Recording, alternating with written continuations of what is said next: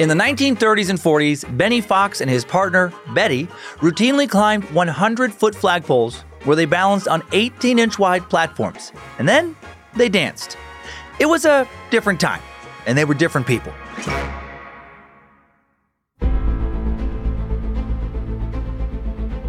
Hello, and welcome to Incredible Feats, a Spotify original from Parcast. I'm your host, Dan Cummins. You can find episodes of Incredible Feats and all other Parcast shows for free on Spotify or wherever you listen to podcasts.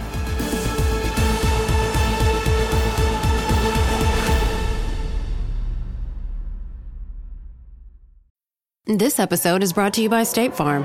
From your morning podcast to your afternoon playlist, State Farm knows you personalize your entire day, and that's why State Farm helps you personalize your insurance with the State Farm Personal Price Plan. It offers coverage options that help protect what you care about most at an affordable price just for you. Like a good neighbor, State Farm is there. Prices vary by state, options selected by customer, availability and eligibility may vary.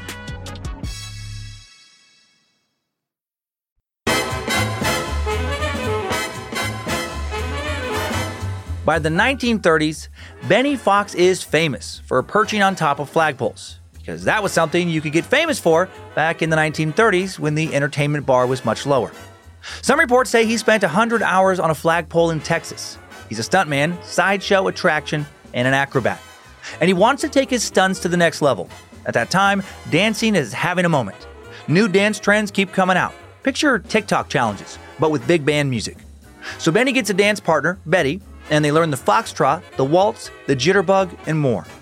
Then Benny builds a small platform on top of a flagpole. The platform has no railings and no nets. Benny climbs to the top, Betty at his side, and on the world's smallest dance floor, they show off their moves. According to contemporary newspaper reports, Benny and Betty dance for hours, advertising 12 and 48 hour dance marathons. They dance after rainstorms on a wet and slippery platform. They dance in the wind as the flagpole sways. My God, no thank you. Was there really not a better way to make money than this? They dance blindfolded, 100 feet above the ground, because why not? In 1933, Betty and Benny perform several hundred feet in the air over Compton, California, when suddenly their 18 inch dance platform begins to quiver. Benny looks down to see what's wrong. It's an earthquake. Buildings come crashing down, sending people screaming and running. The pole whips back and forth with Benny and Betty on top. But even an earthquake can't stop Benny and Betty. Once the pole steadies, they climb down and vow to be much more responsible with the only lives they've been given. No, they don't. Once the pole steadies, they just resume dancing. At least that's what Benny tells South Carolina's Spartanburg Herald Journal in advance of his shows there. Take it with a grain of salt, though. Benny also told everyone Betty was his sister, which was a flat out lie. Betty wasn't even one person. She was a series of skinny young dancers Benny hired, starting with his wife and including Elizabeth Durancher, famous for roller skating on high platforms. How are multiple people doing this? How do they figure out how to do this? Benny and the different Bettys started out with a four square foot platform. Over time, they shrank it down to less than two feet, settling on an 18 inch diameter as they got better and better. That forced them to dance pressed up against each other with no room for a misstep. There was also no net or mattress between the dancers, and there was just concrete at the bottom of a 100 foot drop. This is insane. On the ground at each show, medical professionals and ambulances stand by. And they don't do this a few times, they do a lot of shows over the years. On October 6, 1937, Benny and Betty advertised six shows in a single day, with the final being performed after dark. That time, they swapped the flagpole for a plank jutting off a roof like a diving board. Their circular platform sat at one end, a counterweight of sandbags at the other. It was as precarious as it sounds. All day, crowds filtered through the streets below and leaned out of nearby building windows watching Benny and Betty dance. And they don't just dance, it's more like acrobatic salsa. Benny does headstands, Betty jump ropes, Benny holds Betty as she lies down on the platform and leans over the edge to retrieve a handkerchief pinned three feet below. Benny lifts Betty onto his shoulders and she makes a show of reading the local paper. How are they this casual with all this? It all leads up to their most impressive stunt, the Death Whirl. Perfect. Their whole act sounds like a death whirl. Benny picks Betty up for this stunt and she wraps her legs around his waist.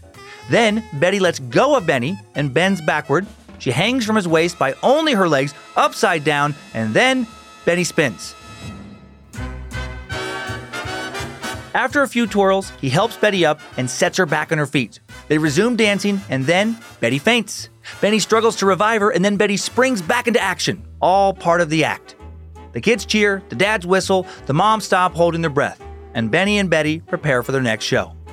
Over the decades, yes, decades, Benny and Betty, various Bettys, perform hundreds of times across America and Europe, from small shows sponsored by local businesses to the 1940 World's Fair in New York City. And Benny never once drops any of the Bettys. There's no fall or accident, not one time. And he successfully skydances into his 60s. So, obviously, it is very safe, and you should go try it. Kidding! Stick to dancing on the ground. In my experience, that is challenging enough.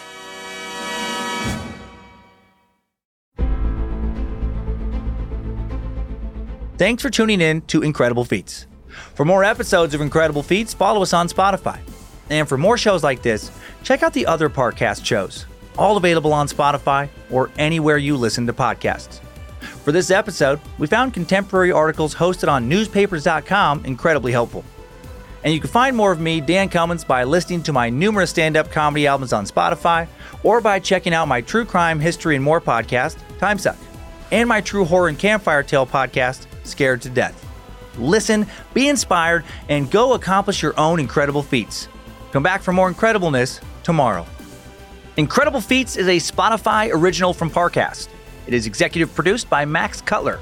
Sound design by Kristen Acevedo with associate sound design by Anthony Valsic. Produced by John Cohen and associate produced by Jonathan Ratliff. Written by Maggie Admire. Fact checking by Kara Mackerlin. Research by Umbika Chotera, Jay Cahio, and Mickey Taylor. Incredible Feat stars Dan Cummins.